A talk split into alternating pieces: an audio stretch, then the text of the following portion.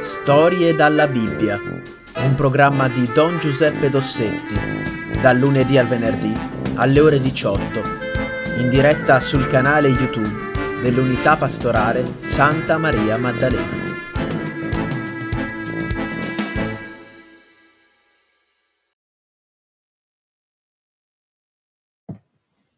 Eccoci qua. Allora,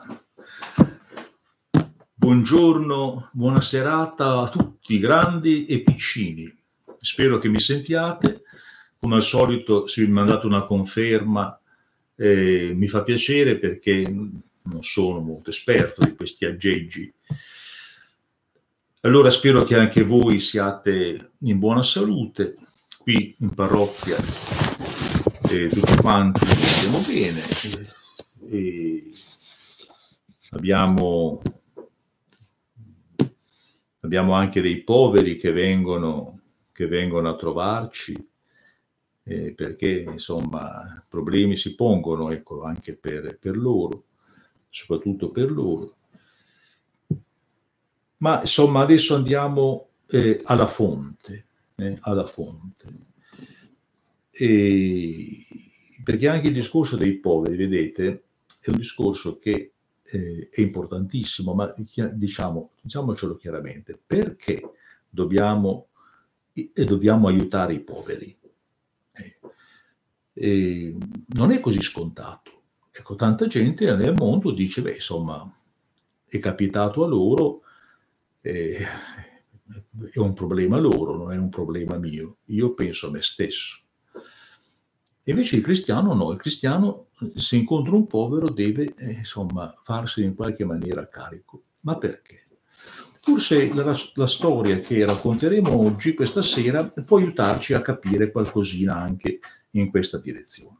È una storia bellissima, si trova nel Vangelo di Giovanni, proprio alla fine, e ci trasporta in Galilea. Cos'è la Galilea, bambini?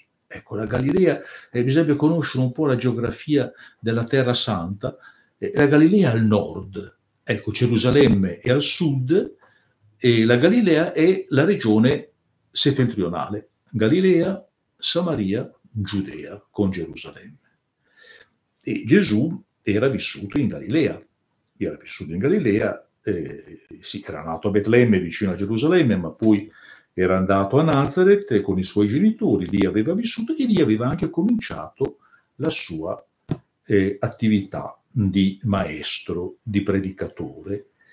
Aveva fatto i primi miracoli, insomma, la Galilea è il luogo degli inizi, ma è anche il luogo della fine, perché forse ricorderete che l'angelo dice alle donne andate eh, appunto dai discepoli di Gesù e dite loro di andare in Galilea, là lo vedranno. E questo messaggio eh, viene portato e gli apostoli se ne vanno, ritornano in Galilea dove ci sono le loro case, perché si dice chiaramente che alcuni erano proprio di lì, ecco, per esempio Pietro, ecco, Pietro, Andrea, Giacomo, Giovanni erano, eh, erano pescatori sulle rive del lago, eh, erano pescatori e avevano la loro casa a Cafarnao, che era la cittadina più importante attorno alla, al, eh, nel, sulle rive del lago. Perché c'era appunto questo lago, in Galilea c'è questo lago piuttosto grande, molto bello e, e molto pescoso, ci sono molti pesci. Ecco, e quindi parecchia gente campava facendo il pescatore. Forse vi ricordate anche che eh, Gesù chiama come suoi apostoli, come suoi discepoli, per primi proprio quattro pescatori e forse vi ricordate il nome, Simone, che poi verrà chiamato eh, Pietro, suo fratello Andrea, Giacomo e Giovanni, questi sono i primi quattro. E forse vi ricordate anche che Gesù li chiama dopo aver fatto un miracolo straordinario. Ecco, cioè loro non avevano preso niente e allora Gesù dice prestatemi la barca perché appunto io possa appunto stare qui, tra, insomma, non essere travolto dalla gente che cerca di buttarsi addosso a me, ecco, per toccarmi, ecco, io predico dalla barca e però finita appunto la predicazione dalla barca, dice andate a pescare.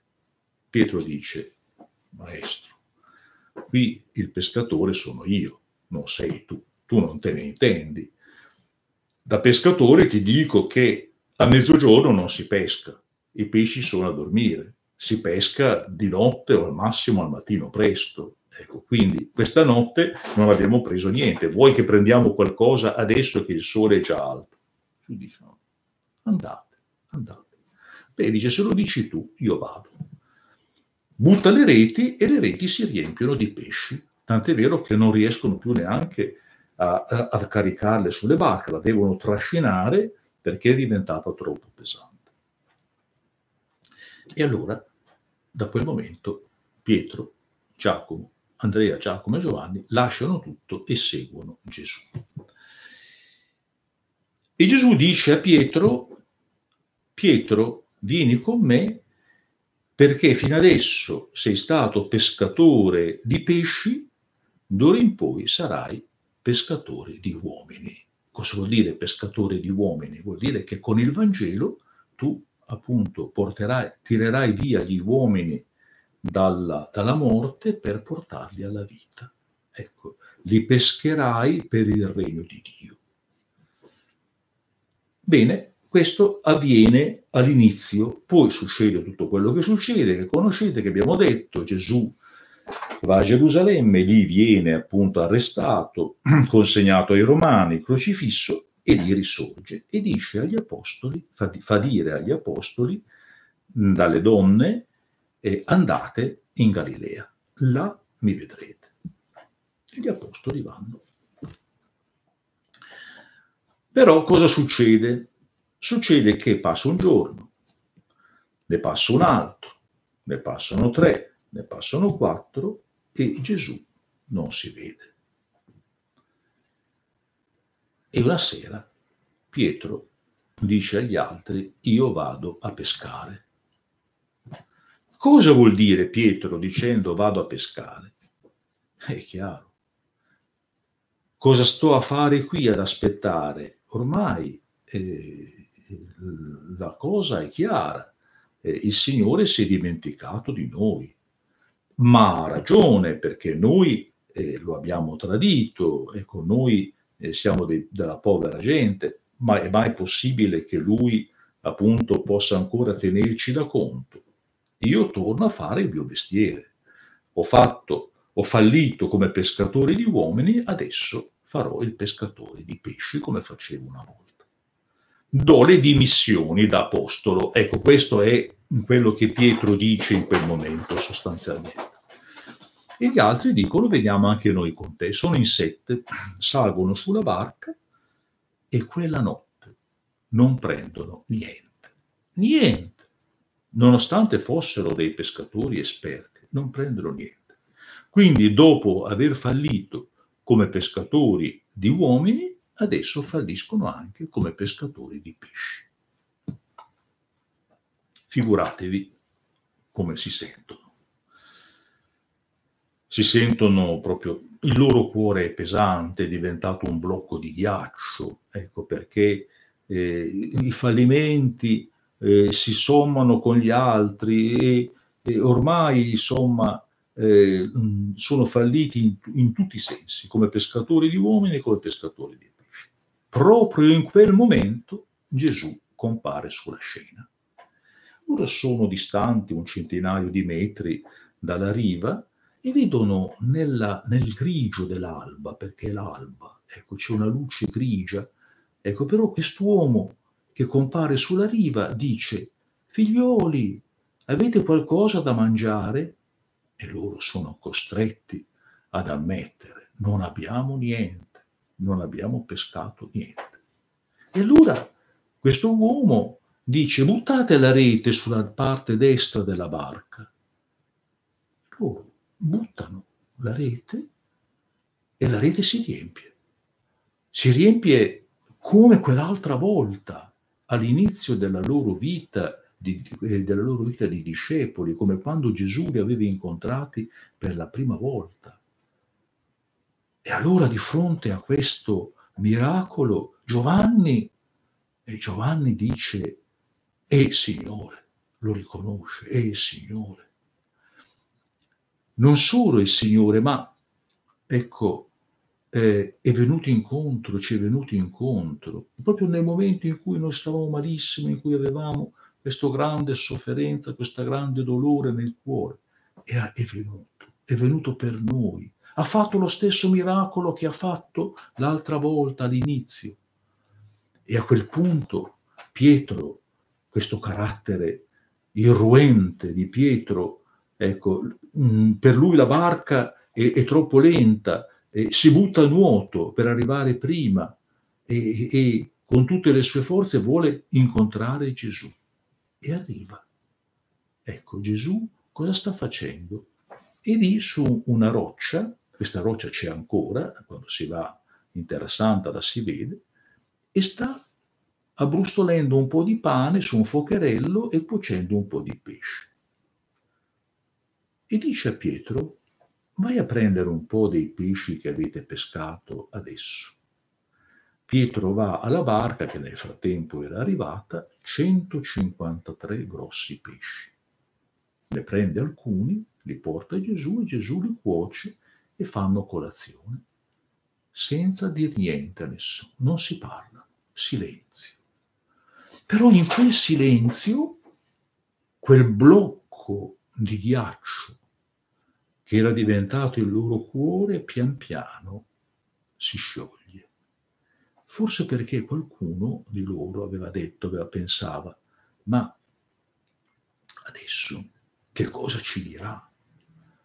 Forse ci ricorderà il nostro tradimento, la nostra fuga quando siamo scappati come tanti vigliacchi, lo abbiamo abbandonato. Chissà adesso ci rimprovererà. Niente. Gesù fa come se non fosse mai successo niente, come se fossero sempre come allora, come quando avevano cominciato. E allora pian piano il loro cuore si scioglie. E quando si è ristabilito questo clima di fiducia, ecco, di intimità, di amicizia, che bello, ecco, pensare a questa scena di eh, di appunto Gesù con i suoi discepoli lì attorno al focherello che mangiano, fanno colazione insieme. Ecco, in quel momento Gesù, che è un po' birichino, eh, perché Gesù è un po' birichino, Gesù prende da parte Pietro e gli fa la domanda. Gli dice, Pietro come si chiamava di, di nome, il suo nome vero era Simone, eh? suo padre si chiamava Giovanni, e, eh, o Giona, insomma, e eh, Pietro era il soprannome che Gesù gli aveva dato. Simone, figlio di Giovanni, mi ami tu? A questa domanda Pietro cosa dice? Immaginatevi, ecco, preso di sorpresa con tutta la sua fuga, ecco, il suo slancio, dice, ma, ma certo Signore, io ti voglio bene, ma certo, sono domande da farsi. Gesù gli dice, bene, sii il pastore delle mie pecorelle. Chi sono le pecorelle di Gesù? Sono, siamo noi, siamo, sono i cristiani. Quindi Pietro riceve da Gesù questo incarico di guidare ecco, il, i, i discepoli di Gesù. Passano pochi minuti, Simone, figlio di Giovanni, mi ami tu? Signore, te l'ho appena detto, io ti voglio bene, certo, io ti amo. Bene, Pietro, pasci le mie pecorelle. Dopo tre minuti, Simone, figlio di Giovanni, mi ami tu? E a quel punto Pietro capisce. Cosa capisce? Ma l'avete capito anche voi. E capisce che Gesù gli sta facendo il verso. eh, cioè Gesù gli sta ricordando che per tre volte, per tre volte, Pietro lo aveva rinnegato di fronte ai servi del sommo sacerdote, prima che il gallo cantasse, vi ricordate. E allora Pietro diventa triste. Diventa triste perché ha capito, ha capito che Gesù in quel momento gli sta ricordando la sua viltà, il suo tradimento, la sua paura. Ecco. Però a quel punto Pietro trova la risposta giusta. Qual è la risposta giusta? Signore, tu sai tutto. Tu lo sai che ti voglio bene. Quindi sai tutto, cosa sai? Sai che io sono un povero uomo, sai che appunto ti ho abbandonato, ti ho tradito, sai che non ti posso dare nessuna garanzia, sai quanto io sono debole, però questo uomo debole, pauroso che sono io, ti vuole bene. Vedete come Pietro assomiglia a noi. Perché doma- a questo punto capisci, capite bene, il Vangelo è scritto anche per noi, è scritto soprattutto per noi. Ecco, è a noi che Gesù fa questa domanda. Mi vuoi bene? Don Giuseppe, mi vuoi bene? Silvana, mi vuoi bene? Elena, mi vuoi bene? Ecco, ciascuno di noi, ecco, Gesù eh, fa questa domanda. E allora cosa gli risponderemo? Come Pietro, Signore, tu sai tutto. Ecco, tu sai che io ho bisogno di te, tu sai che appunto io da solo non riesco a, a fare nulla, però tu sai anche che io ti voglio bene. E allora Gesù, sorridendo, dice a Pietro, sii il pastore delle mie pecorelle. Ecco, non avere paura, perché sarò io a condurti, ecco, sarò io a darti il coraggio.